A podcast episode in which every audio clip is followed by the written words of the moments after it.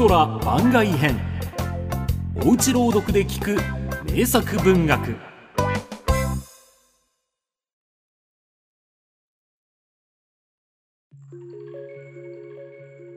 山梨。宮沢賢治。小さな谷川の底を映した2枚の青い幻灯です。5月。2匹のカニの子供らが青白い水の底で話していました。クラムボンは笑ったよ。クラムボンはカプカプ笑ったよ。クラムボンは跳ねて笑ったよ。クラムボンはカプカプ笑ったよ。上の方や横の方は青く暗く。鋼のように見えます。その滑らかな天井をつぶつぶ暗い泡が流れていきます。クラムボンは笑っていたよ。クラムボンはカプカプ笑ったよ。それならなぜクラムボンは笑ったの？知らない。つぶつぶ泡が流れていきます。カニの子供らもポッポッポと続けて五六粒泡を吐きました。それは揺れながら水銀のように光って斜めに上の方へ登っていきました。ずーっと銀色の腹を翻して一匹の魚が頭の上を過ぎていきました。クラムボンは死んだよ。クラムボンは殺されたよ。クラムボンは死んでしまったよ。殺されたよ。それなら、なぜ殺された？兄さんのカニは、その右側の4本の足の中の2本を弟の平べったい頭に乗せながら言いました。わからない。魚がまた、ツーッと戻って、下の方へ行きました。クラムボンは笑ったよ。笑った。にわかにパッと明るくなり日光の金は夢のように水の中に降ってきました。波から来る光の網がそこの白い岩の上で美しくゆらゆら伸びたり縮んだりしました。泡や小さなゴミからはまっすぐ影の棒が斜めに水の中に並んで立ちました。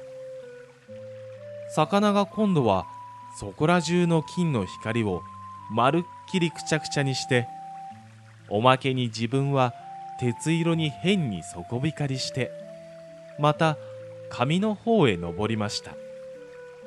お魚はなぜああ行ったり来たりするの？弟のカニが眩しそうに目を動かしながら尋ねました。何か悪いことをしてるんだよ。取ってるんだよ。取ってるの？うん。そのお魚がまた紙から戻ってきました。今度はゆっくり落ち着いてひれも尾も動かさずただ水にだけ流されながらお口を輪のように丸くしてやってきました。その影は黒く静かに底の光の網の上を滑りました。お魚はその時です。にわかに天井に白い泡が立って青光のまるでギラギラする鉄砲玉のようなものがいきなり飛び込んできました。兄さんのカニははっきりとその青いものの先がコンパスのように黒く尖っているのも見ました。と思ううちに魚の白い腹がギラッと光っていっぺんひっくり返り上の方へ登ったようでしたがそれっきりもう青いものも魚の形も見えず光の金の網はゆらゆら揺れ泡はつぶつぶ流れました。2匹はまるで声も出ずいすくまってしまいました。お父さんのカニが出てきました。どうしたんだい？ブルブル震えているじゃないか。お父さん。今おかしなものが来たよどんなもんだ？青くてね。光るんだよ。端がこんなに黒く尖ってるの。それが来たらお魚が上へ登っていったよ。そいつの目が赤かったかい？わからない。うん。しかしそいつは鳥だよ。カワセミというんだ。大丈夫だ。安心しろ。俺たちには構わないんだから。お父さんお魚はどこへ行ったの？魚かい？魚は怖いところへ行った。怖いよお父さん。いい大丈夫だ。心配するな。そらカバの花が流れてきた。ごらん綺麗だろ？泡と一緒に白いカバの花びらが天井をたくさん滑ってきました。怖いよお父さん。弟のカニも言いました。光の網はゆらゆら。伸びたり縮んだり。花びらの影は静かに砂を滑りました12月。カニの子供らはもうよほど大きくなりそこの景色も夏から秋の間にすっかり変わりました。白い柔らかな丸石も転がってき小さな霧の形の水晶の粒や金雲母のかけらも流れてきて止まりました。その冷たい水の底までラムネの瓶の月明かりがいっぱいに透き通り天井では波が青白い火を燃やしたり消したりしているよう。辺りはしんとしてただいかにも遠くからというようにその波の音が響いてくるだけです。カニの子供らはあんまり月が明るく水がきれいなので眠らないで外に出てしばらく黙って泡を吐いて天井の方を見ていました。やっぱり僕の泡は大きいね。兄さんわざと大きく吐いているんだい。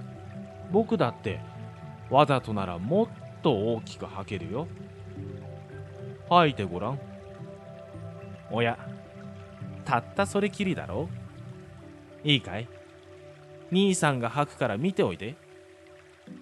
そらね？大きいだろ？大きかないや。同じだい。四角だから自分のが大きく見えるんだよ。そんなら一緒に吐いてみよう。いいかい？そらやっぱり僕の方が大きいよ。本当かい？じゃあもう一つ吐くよ。ダメだい。そんなに伸び上がっては。またお父さんのカニが出てきました。もう寝ろ寝ろ。遅いぞ。明日イサドへ連れて行かんぞ。お父さん僕たちの泡どっちが大きいの？それは兄さんの方だろ？そうじゃないよ。僕の方大きいんだよ。弟のカニは泣きそうになりました。その時飛ぶん黒い丸い大きなものが天井から落ちてずっと沈んでまた上へ登っていきました。キラキラっと金の縁が光りました。カワセミだ。子供らのカニは首をすくめて言いました。お父さんのカニは遠眼鏡のような両方の目をあらん限り伸ばしてよくよく見てから言いました。そうじゃない。あれは山梨だ。流れていくぞ。